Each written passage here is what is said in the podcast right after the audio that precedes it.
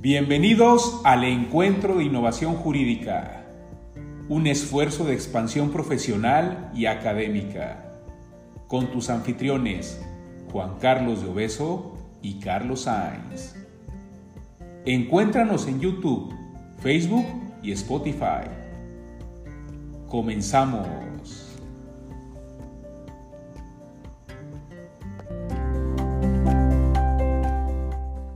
Hola, ¿qué tal, queridos amigos del Encuentro de Innovación Jurídica? Muchas gracias por seguirnos en una cápsula más. Mi nombre es Carlos Sainz y hoy me da mucho gusto presentarles eh, un nuevo tema a propósito de, de, las declaraciones de varios gobernadores, particularmente de Enrique Alfaro, gobernador del estado de Jalisco, en cuanto al tema del pacto fiscal y la conveniencia o no de Jalisco de permanecer o no en este pacto.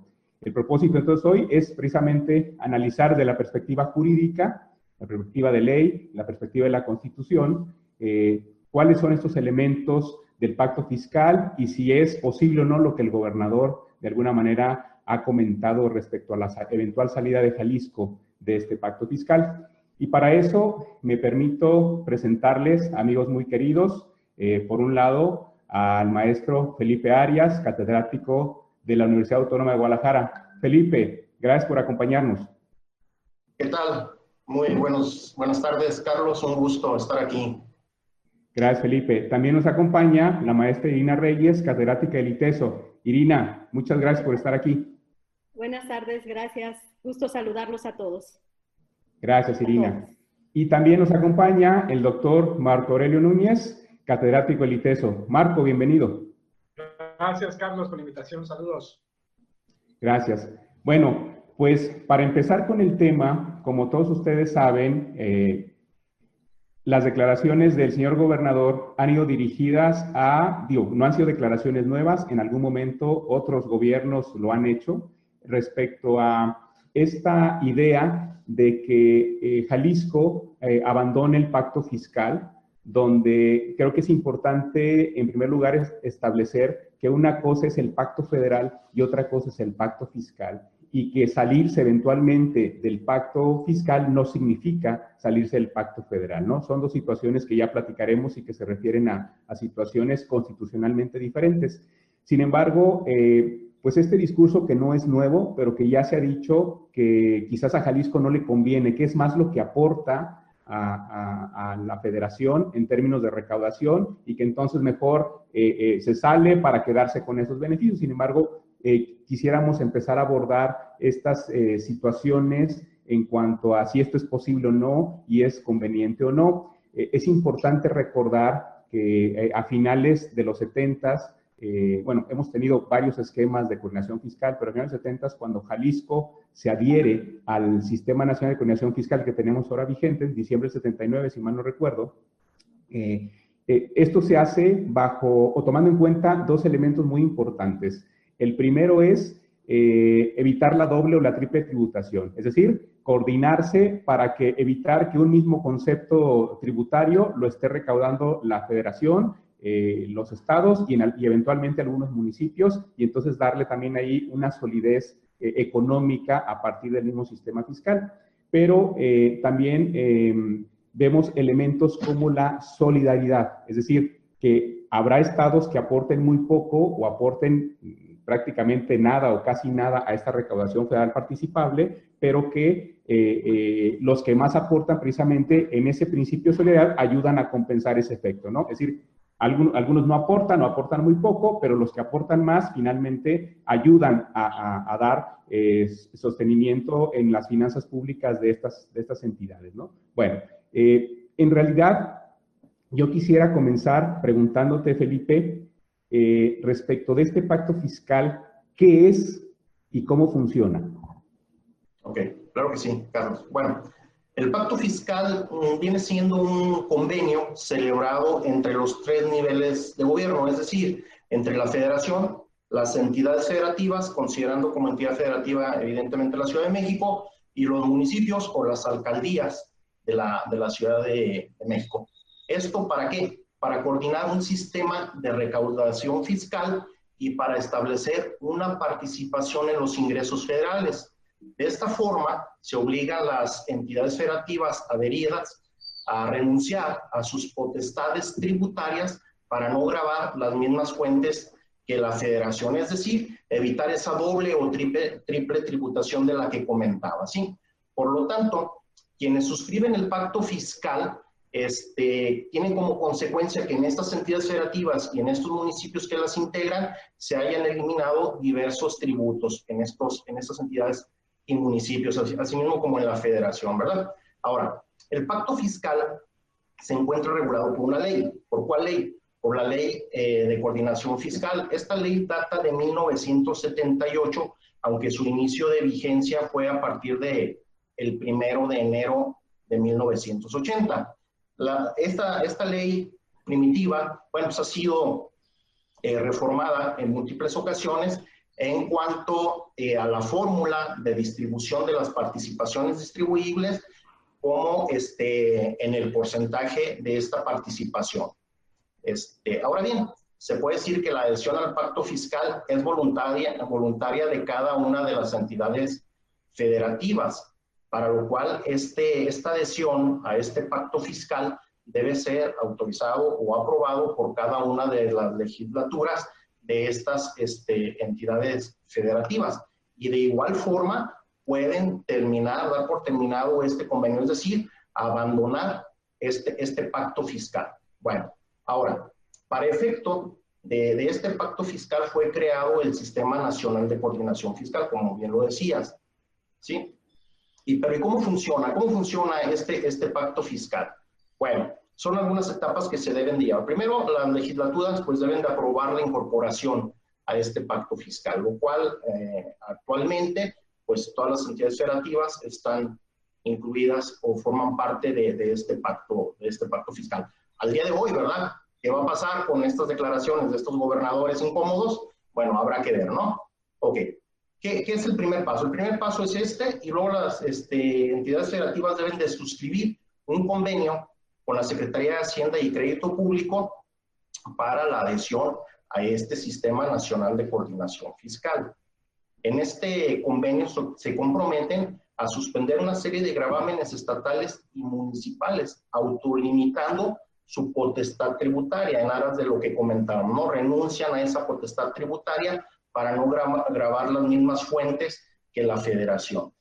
Asimismo, eh, se comprometen a incorporarse a un esquema de distribución de ingresos federales vía fondo de participaciones con base a un porcentaje de la recaudación federal total.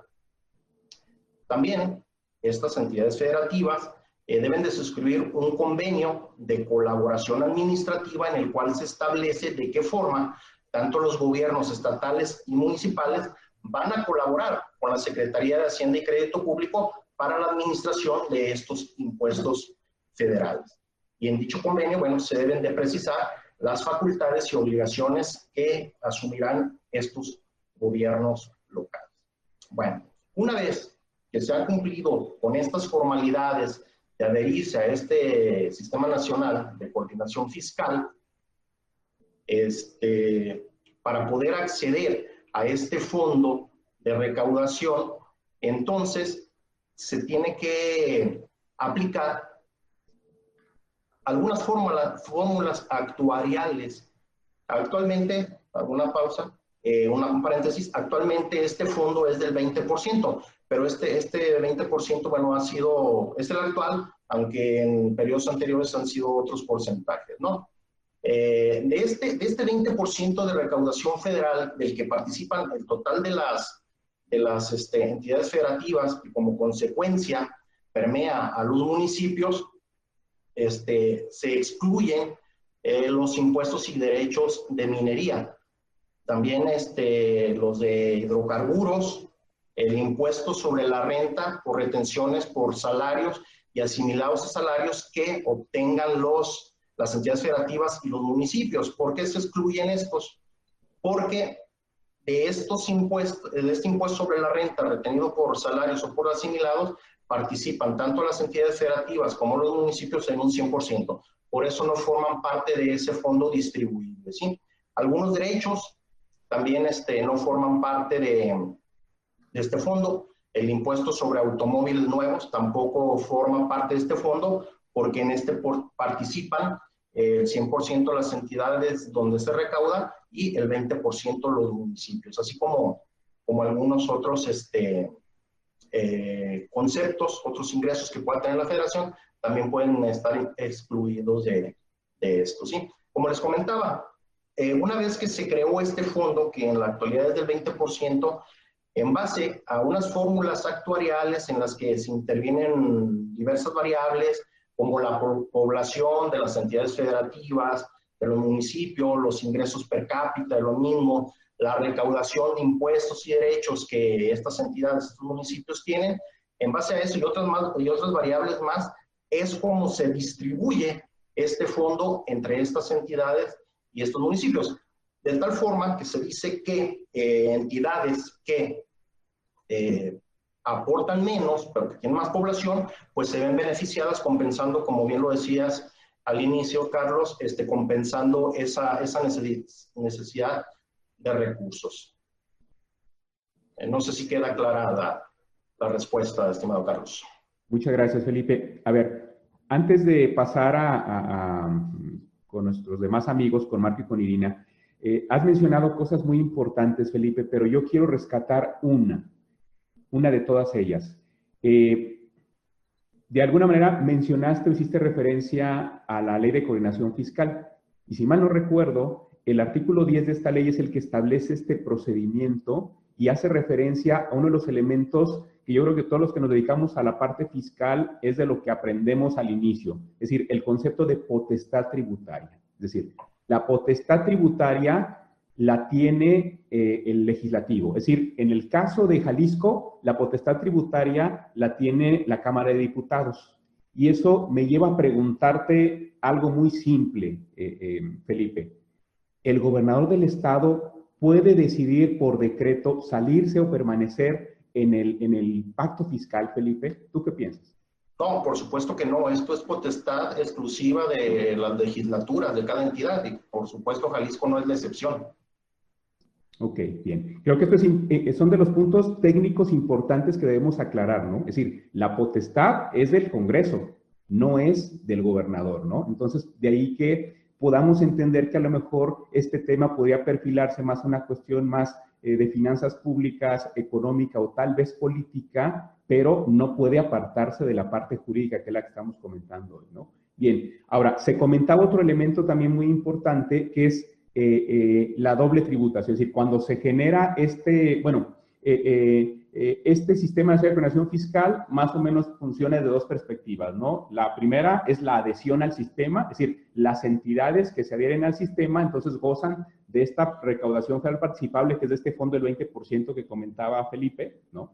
Eh, pero después hay un segundo momento, el que ya platicaremos más adelante, que es eh, eh, las facultades administrativas para poder recaudar conceptos federales a través de, según el artículo 13, si mal no recuerdo, de esta ley de coordinación fiscal, la celebración de estos convenios de colaboración administrativa. Entonces tenemos dos momentos. No puedes celebrar un convenio de adhesión administrativa, perdón, de, colaboración administrativa para recaudar impuestos federales si primero no te has adherido, si no tienes un primer convenio de adhesión, ¿no? Pero esto, eh, una de las razones cuando se hace este, este esquema, este sistema nacional de coordinación fiscal, tiene que ver con evitar esa doble eh, o tal vez triple tributación. Y esto me lleva con Irina. Irina, en México, de acuerdo a nuestra constitución y a nuestra jurisprudencia, ¿la doble tributación está prohibida o no lo está? Gracias, Carlos. Efectivamente, para responder la pregunta sobre la constitucionalidad o no en una doble o múltiple tributación en México, es conveniente recordar que la actualización de esta figura requiere la existencia de dos o más contribuciones que graben el mismo objeto es decir, que tengan el mismo hecho imponible. En ese sentido, no debemos olvidar que la constitución política de los Estados Unidos mexicanos prevé diferentes niveles de gobierno en los que se divide nuestro sistema federal, a saber la federación, las entidades federativas y los municipios, con ámbitos competenciales definidos ya, existiendo facultades exclusivas y concurrentes entre ellos, contando con una hacienda pública integrada por diversos conceptos y que se rigen respectivamente por sus propias disposiciones. Esto a efecto de poder ejercer y aplicar los recursos económicos que les corresponden, atendiendo siempre al principio de libre administración de la hacienda pública que está prevista en nuestra Carta Fundamental. De ello podemos concluir válidamente que cada uno puede establecer las contribuciones necesarias para sufragar su gasto público, siempre que no sean de aquellas reservadas a otro orden de gobierno. Siguiendo este análisis, es de destacarse que el artículo 124 de la Constitución Federal consagra una máxima fundamental para nuestro tema, al disponer que las facultades que no estén expresamente concedidas a los funcionarios federales se entienden reservadas a los estados. Por lo que tratándose de la hacienda pública, la federación tiene facultades expresas para administrar sus recursos y en lo tocante a las haciendas estatales y de la Ciudad de México, deben entenderse reservadas dichas facultades a favor de cada una de ellas, así como de los municipios. Consecuentemente, podemos considerar que cada nivel de gobierno es competente para disponer y ejercer sus propios recursos públicos, cuyo objetivo será siempre satisfacer fines y necesidades acorde a las leyes. Al inicio de esta participación les comenté que existen facultades exclusivas, siendo propias de la federación, por ejemplo, las relativas al comercio exterior, por lo que las entidades federativas y los municipios no pueden grabar la entrada y salida de mercancía de territorio nacional, así como de sus propios territorios. Tienen impedido también establecer impuestos especiales a la gasolina, cerillos, fósforos, tabaco, agua, etc. Tampoco pueden legislar en materia de hidrocarburos, existiendo estas y otras limitantes en los artículos 73, 117, 118 y 131 de la ley fundamental. Prohibición que implica que salvo esos supuestos, las entidades federativas podrán imponer tributos sin mayores restricciones que el que no se invadan competencias federales. En este punto es importante resaltar lo que ya nos platicabas tú hace un momento que las legislaturas locales son las que aprueban con las contribuciones, inclusive las municipales. También debemos recordar que nuestra constitución establece que el impuesto predial corresponderá al municipio. Una vez dilucidado que conforme a sus facultades cada nivel de gobierno puede establecer los tributos necesarios con los límites y condicionantes constitucionales que ya hemos referido, es conveniente examinar ahora sí la jurisprudencia y las tesis aisladas que en relación con la doble tributación se han producido, mismas en las que se resuelve sustancialmente que no está proscrito en México esta figura, es decir, es permitido la doble tributación bajo ciertos parámetros y condiciones. En este momento es relevante traer a cuenta una jurisprudencia del Pleno del 7 de 2000 cuyo rubro es participaciones federales características. Curiosamente, esta se refiere a un examen de un artículo de la ley del impuesto especial sobre producción y servicios en relación con la coordinación, precisamente. En ella, el Pleno de la Suprema Corte de Justicia de la, Suprema Corte de Justicia de la Nación señala que tanto la Federación como los estados pueden grabar la misma fuente. Sin embargo, nos aclaran que a través del Sistema Nacional de Coordinación Fiscal se convenió para evitar se dé una doble tributación, que es parte de lo que Felipe y tú nos, nos planteaban hace un momento. Precisamente ese convenio, esa adhesión, cuyo objetivo es que la carga fiscal sea menos gravosa para los gobernados. Es claro entonces que los diversos criterios publicados en el Semanario Judicial de la Federación, los tribunales han sostenido que no existen impedimentos constitucionales para la doble tributación, hecho que también, a mi juicio, se corrobora de las disposiciones que ya hemos citado, en las que observamos que solamente se limita cuando se trata de ciertos actos o bienes y que se encuentran reservados a otro de los ámbitos de gobierno.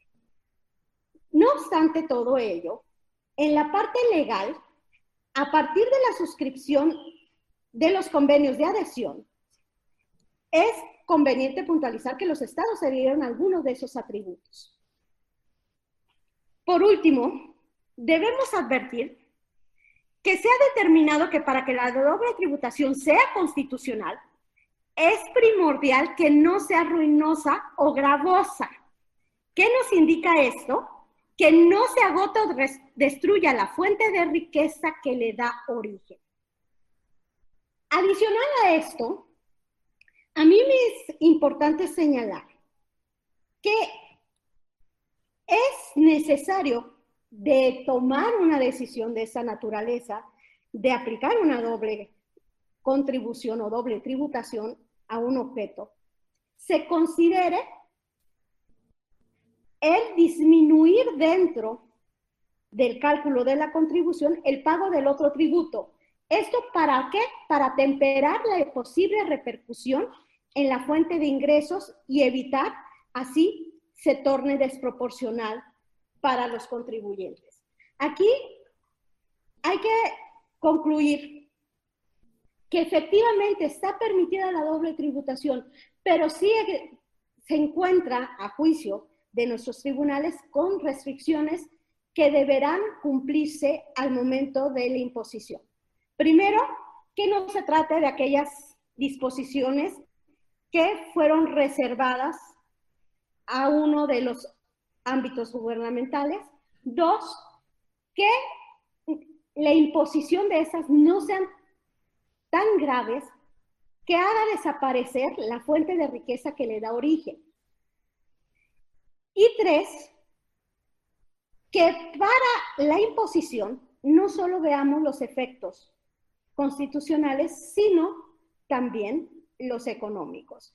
Es decir, cuidar elementos como la proporcionalidad y la equidad no tiene solo un sustento constitucional, tiene un soporte económico. También debemos recordar que la imposición de tributos tiene consecuencias económicas para el gobernado y para los distintos sectores que conforman la economía, en este caso, de un Estado que tome decisión, que tome una decisión de abandonar ese pacto fiscal. Hasta aquí mi participación. Gracias, Carlos. No sé si... Muchas gracias, Irina. A ver, me quedo con la última parte de tu reflexión, Irina. La parte constitucional económica. Es decir, si la misma constitución, interpretada de una manera sistémica y armónica, ¿no? Por un lado establece los tributos, por otro lado establece eh, al Estado como rector de la economía. Pero por ahí, en la parte final del artículo 25 constitucional, que es el que establece esta rectoría económica, eh, dispone que la ley alentará y protegerá la actividad económica que realice el sector privado. Entonces, digo, es, es, es eh, innegable el vínculo entre la economía y la tributación y quizás la economía se vuelva causa y la tributación se vuelve efecto desde cierta perspectiva. Pero eh, tú comentabas, Irina, esta eh, necesaria condición, es decir, si la doble tributación no tiene una prohibición constitucional, entonces hay una condición para eventualmente poderla establecer. Y, me, quedo con esta parte de la proporcionalidad. Es decir, si yo alegase, por ejemplo, en un amparo la doble tributación, quizás no me van a conceder la razón. Pero ¿qué pasaría si eventualmente Jalisco, por ejemplo, se sale de este pacto fiscal? ¿no? Eh, cumple con, los requisitos que establece la ley en cuanto que lo declare eh, eh, la legislatura local. Y pensando que en un momento dado Jalisco tuviese que recurrir a grabar los mismos elementos o los mismos hechos generadores que ya graba la federación para poder compensar una eventual falta de ingresos o de recaudación tributaria. ¿Podría configurarse eh, en términos generales, Irina, en tu opinión, una violación al principio de proporcionalidad tributaria o quizás de equidad que vienen establecidos en el 31, fracción cuarta? ¿Tú qué piensas, Irina? Efectivamente, tendrían que ser muy cuidadosos en la imposición de contribuciones que generen o graben el mismo hecho imponible, porque tendrían que atemperar el efecto económico. Es decir, no puedes tú como Estado, como federación, como cualquier ente, imponer cargas a los sujetos que al final agote o destruye su fuente de riqueza. Porque si agotas o destruyes esa fuente de riqueza, la consecuencia es que te quedas incluso sin, sin grabando. Es decir, si yo llevo a la ruina o es tan grave la imposición, puede haber distintas consecuencias y que son las que a mí me preocupan mucho, Carlos, de, determinar la imposición de dobles tributaciones. Eh, debemos recordar que en el aspecto económico hay principios que debemos nosotros tomar en cuenta, como lo puede ser la repercusión con sus subniveles, que es la percusión, traslación, incidencia, la absorción. Cuando hablamos de estos principios económicos, dices, ok, voy a establecer una carga tributaria. Cuando establezco esa carga tributaria es quién al final va a ser el que lo pague. Por eso hablamos de la percusión, de la traslación o la incidencia. Al final, ¿quién es el que lo va a pagar?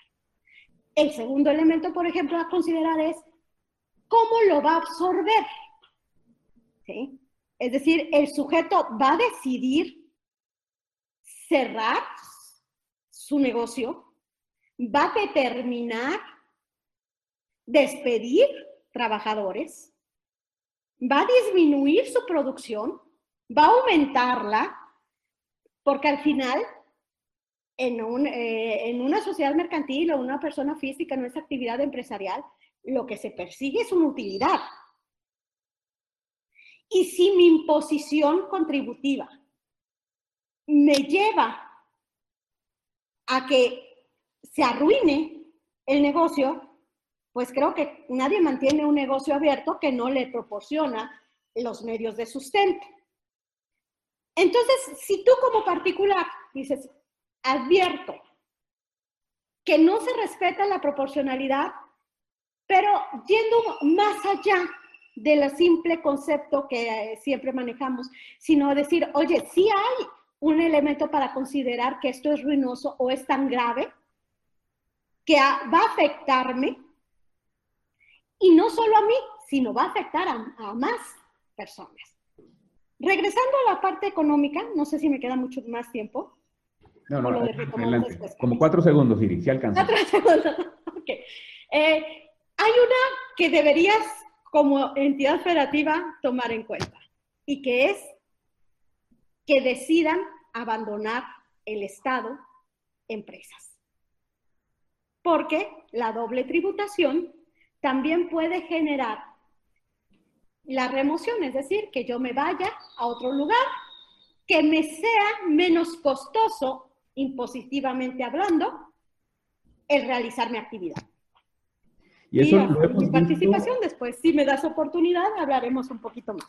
Sí, lo, hemos visto ya en otros temas tributarios, ¿no? Como el caso del 2% sobre nóminas, otros impuestos estatales donde empresas deciden eh, eh, cambiarse o, migrar eh, tributariamente a entidades donde no haya esos gravámenes o los gravámenes en una tasa menor, ¿no? Yo creo que ese aspecto es, es, es muy interesante y ahora lo vamos a analizar. A ver, Marco, si creías que no te iba a preguntar, sí te voy a preguntar, Marquito. ¿eh? A ver, Marco, si, si partimos, partimos de la siguiente base. Eh, el Sistema Nacional de Coordinación Fiscal, que de manera eh, impropia y quizás hasta un poco vulgar le hemos referido como pacto fiscal. Si lo ponemos bajo dos líneas, Marco, es decir, una cosa es la recaudación federal participable, ese 20% que comentaba Felipe, ¿no? Esa bolsa que se genera para que recauda la federación y reparte a los estados, y entonces está la fórmula de participación y uno de los elementos es la población que tienes, etcétera, ¿no?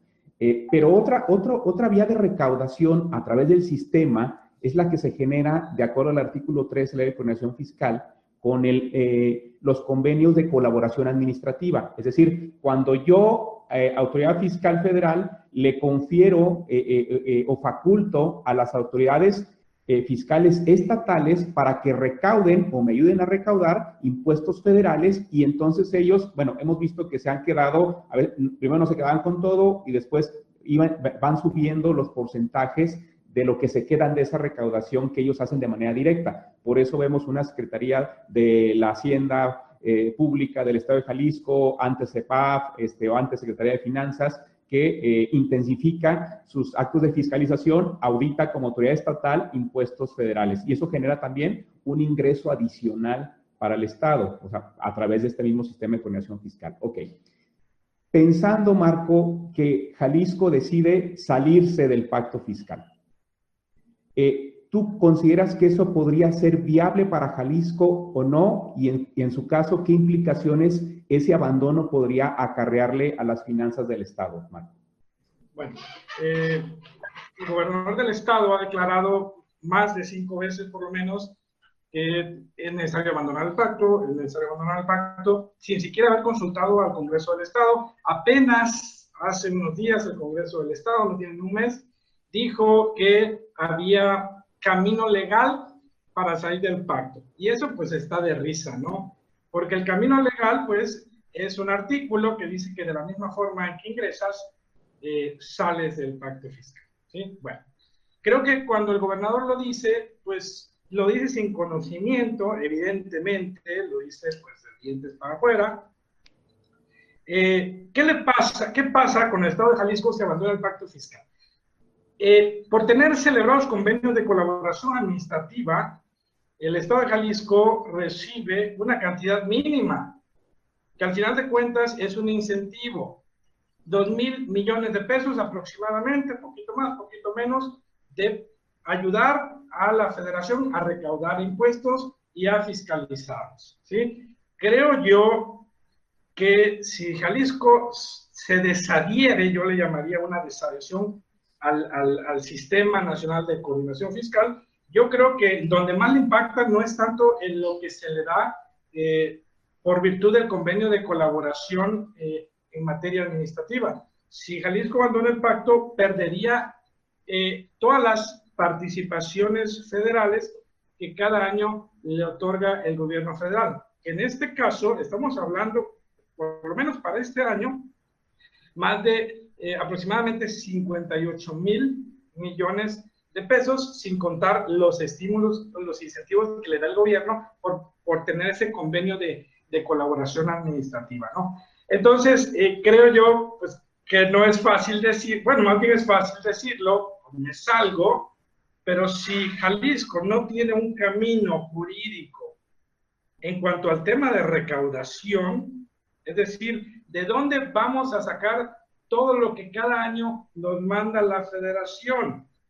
Para este año, Jalisco tiene un presupuesto de 123 mil millones de pesos.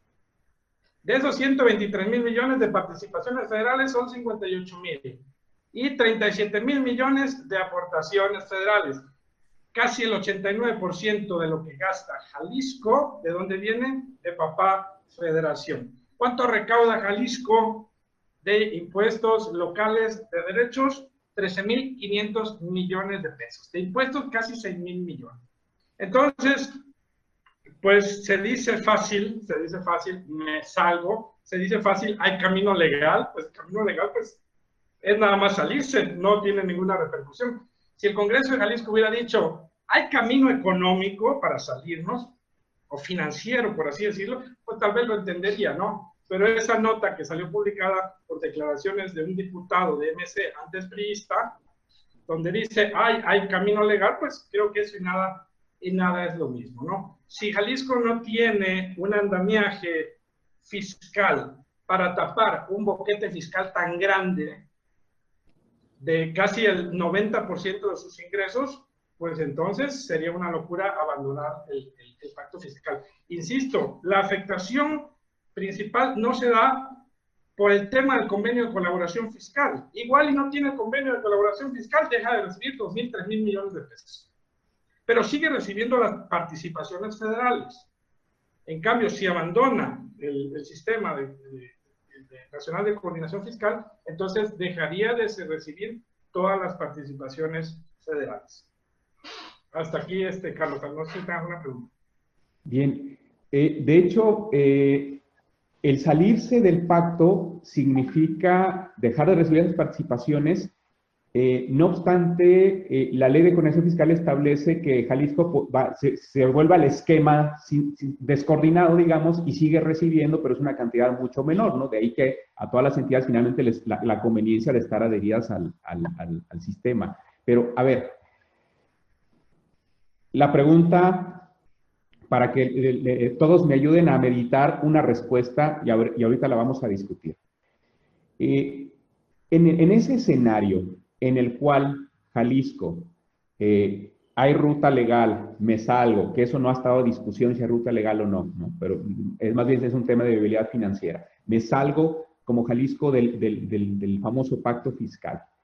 Eh, ¿Cuáles son las repercusiones que ustedes creen que podemos tener desde el punto de vista ya sea económico, ya sea jurídico o incluso ya sea social. Es decir, tomando como eje que la recaudación tiene un propósito que es el gasto público y el gasto público va dirigido a satisfacer necesidades generales, sociales o colectivas, eh, se afecta a la sociedad ante una caída de la recaudación por dejar de recibir estos conceptos en lo que configura nuevos impuestos o no sé. Es decir, bajo esa idea, ¿cuáles son las consecuencias económicas, jurídicas o sociales que ustedes verían ante una eventual salida de Jalisco del pacto fiscal?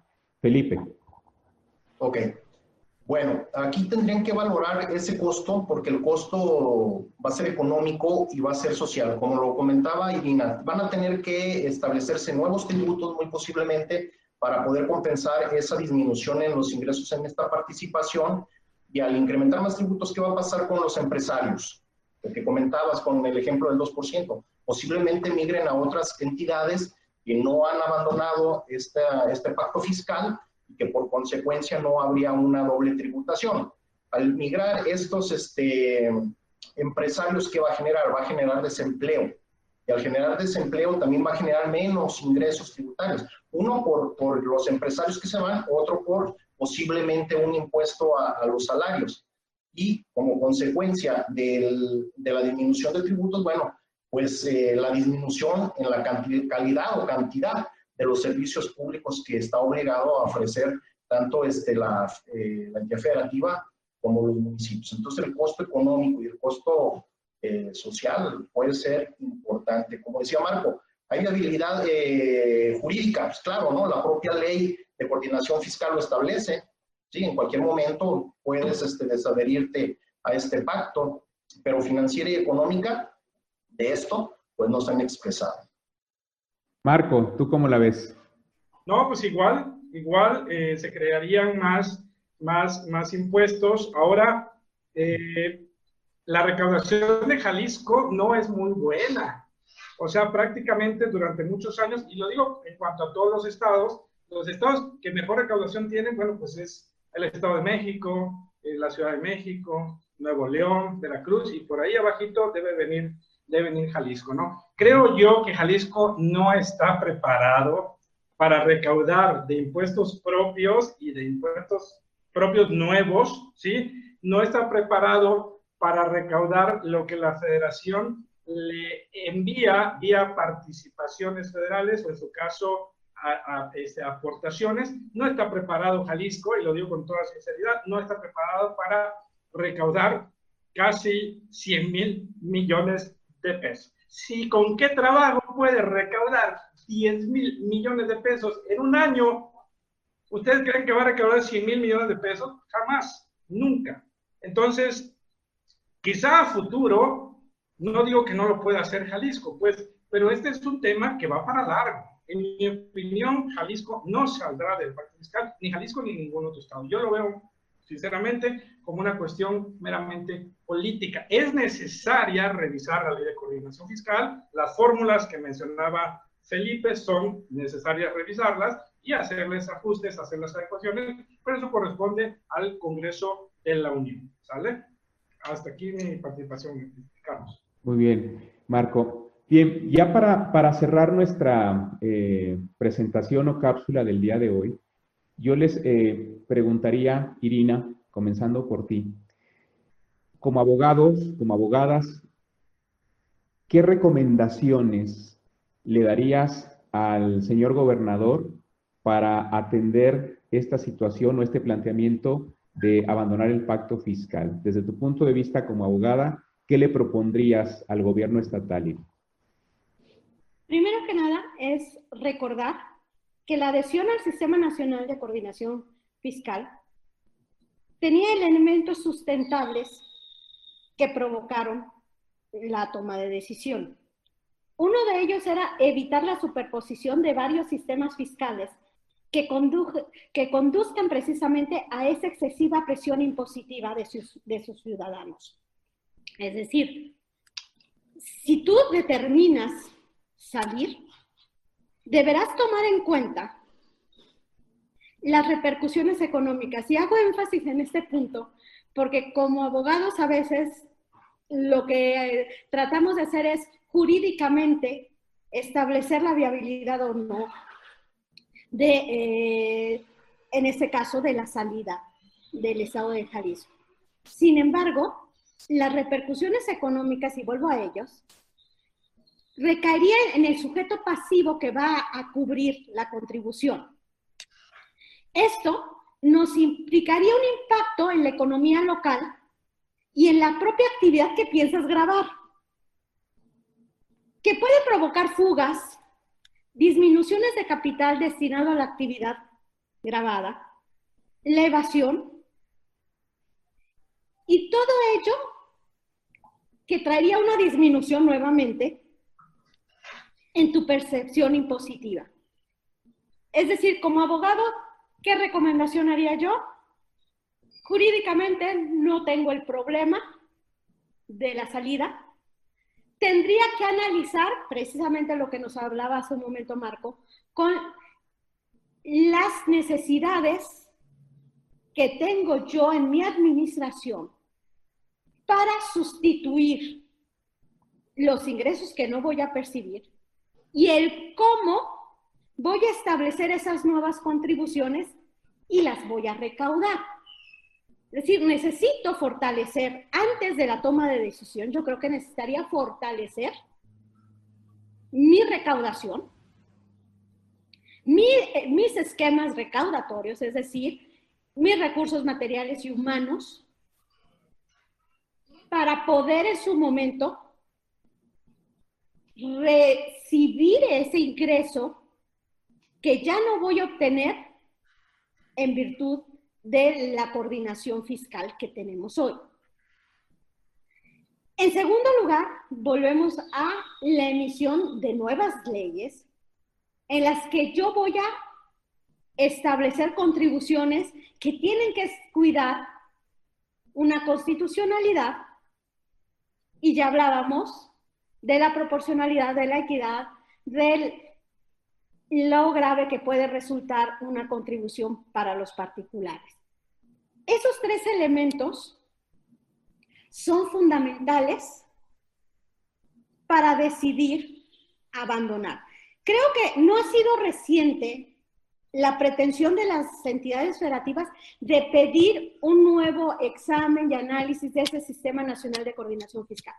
Y si me preguntan a mí qué sería lo mejor, sería precisamente el examen la reestructura de ese pacto para modificar los parámetros de distribución.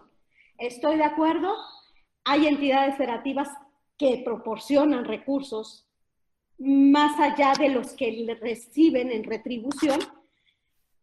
Sin embargo, esto creo que puede mejorar a través de reformas, adiciones, modificaciones a las disposiciones vigentes. Igual que Marco, yo también veo complicada la salida de eh, la coordinación. No es imposible, pero también considero que va a ser a largo plazo. No puede ser el siguiente año me voy, porque no es un partido de fútbol donde recojo el balón y hasta ahí quedó. En este caso no, estamos hablando de recursos públicos en virtud de los cuales da satisfactores necesarios a tu, a tu población. Porque cuando falta seguridad jurídica, quien lo resiente soy yo como ciudadano. Si no hay alumbrado, eh, a la que le preocupa es a mí que mi calle está oscura. Ese es el, ese es el punto. Mm, como Estado debes atemperar siempre las circunstancias en las que vas a tomar la decisión mm, de índole jurídica, sí, pero con efectos económicos y sociales importantes. Hasta aquí mi participación. Gracias. Muchas gracias. En ese mismo tenor, Marco, ¿cuáles serían tus conclusiones o en su caso recomendaciones eh, em, para el Poder Ejecutivo del Estado en este tema del pacto fiscal o el eventual abandono del pacto fiscal? No, yo, yo digo que, que no, no se sale y si se sale, se saldrá en cinco años. Primero, que Jalisco eh, mejore el esfuerzo recaudatorio, que no lo tiene. Recordemos que más o menos de las 18 posibilidades de impuestos, eso lo dice INCO, que tiene los estados, Jalisco tiene por ahí seis, seis impuestos, ¿no? Entre ellos, pues se abandonó el tema de, de del, impuesto a la, a tenencia y, uso, de vehículos, ¿no? Yo creo que eso es lo primero que se tiene que hacer, crear el andamiaje jurídico de aquí a tal vez cuatro o cinco años, Ahora, esto representa un costo político porque ningún gobernador, eh, en su sano juicio, va a crear nuevos impuestos a, su estado, ¿no?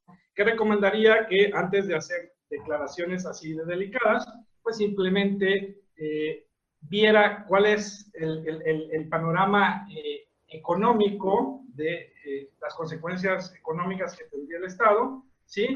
Y pues tocar base con, con, los diputados del Movimiento Ciudadano y que se presente una iniciativa de reforma a la ley de coordinación fiscal para que sean reanalizadas estas fórmulas de repartición de, de recursos. ¿no? Creo que el reclamo del gobernador de Jalisco y el de Nuevo León y el de Tamaulipas creo que es legítimo.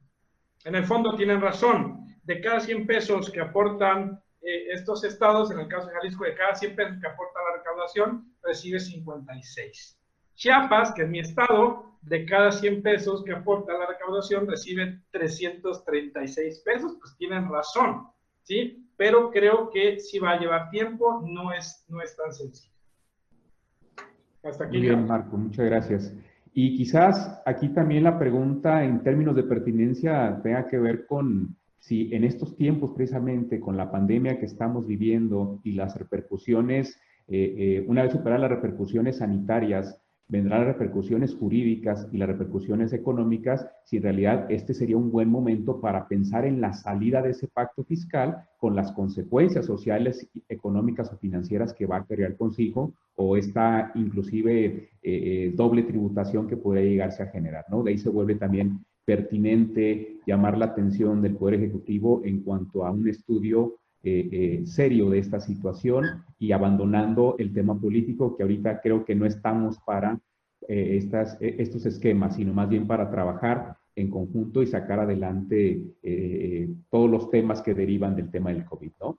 Bueno, Felipe, ¿cuáles serían tus conclusiones o recomendaciones en su caso para la autoridad tributaria local en este tema que estamos platicando el día de hoy de la eventual salida del pacto fiscal de Jalisco?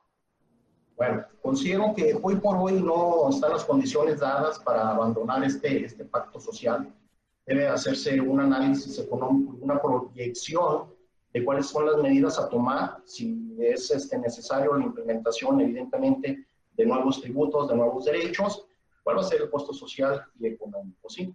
Eh, lo que yo considero que debe de haber es esta presión al Congreso de la Unión por una reforma o adición a esta ley de coordinación fiscal, toda vez que esta ley este, tiene cuatro décadas, ¿sí? pudiera ser anacrónica en cuanto a la forma de distribución, tal vez el porcentaje, aunque como al inicio comenté, ha, ha sufrido varias modificaciones, varias reformas, el porcentaje se ha incrementado, ha llegado al 20, la fórmula ha cambiado, pero pareciera que no es equitativa la distribución. Eh, cuando se suscribió este pacto, cuando se crea la ley de coordinación fiscal, uno de los beneficios que tenían las entidades, como consecuencia de los municipios, era ese, esa participación en, sobre los excedentes de los ingresos petroleros. Pero hoy por hoy pues sabemos cuál es este, el estado de este rubro de ingresos, ¿no? Entonces, desde mi punto de vista, creo que lo que deben de hacer es cabildear con el Congreso de la Unión y reformar esta ley de coordinación fiscal para lograr una distribución que sea un poco más equitativa. Bien, muchas gracias Felipe. Y quizás ahora, lo, eh, eh, tomando como punto de partida lo que ahora concluías, una de las cuestiones preocupantes es esta iniciativa que ya está en el Congreso para modificar esta ley de coordinación fiscal, este, eh, perdón, en relación con la ley de coordinación fiscal, esta ley federal de presupuesto y responsabilidad hacendaria, donde eh, la parte federal lo que está pretendiendo es dar o dotar de mayor discrecionalidad el manejo de los presupuestos al presidente de la República, ¿no? Entonces ahí vemos que hay eh, eh, elementos encontrados en cuanto a lo que la realidad de Jalisco y la realidad de, lo que pretende el gobierno federal, ¿no? sin duda reformas de las que estaremos al pendiente y quizás en un momento próximo estemos a lo mejor organizando alguna otra cápsula o panel para, para abordar los avances de esos, de esos temas. Bien, bueno, pues yo les quiero agradecer eh, de verdad, eh, Iri, Marco, Felipe, muchas gracias por este tiempo que nos dedicaron. Y eh, yo me dirijo a los amigos que nos siguen por redes sociales, en el canal de YouTube del Encuentro Innovación Jurídica, en también nuestra página de Facebook, que también así se denomina, Encuentro Innovación Jurídica, pedirles que nos sigan, que nos compartan y que nos ayuden a difundir esta información técnica pues muchas gracias, Felipe, de nuevo, Marco, Irina, y gracias a todos los amigos que nos siguen en redes sociales. Nos veremos muy pronto. Hasta luego. Hasta luego, que estén muy bien. Hasta luego. Gusto en verlos.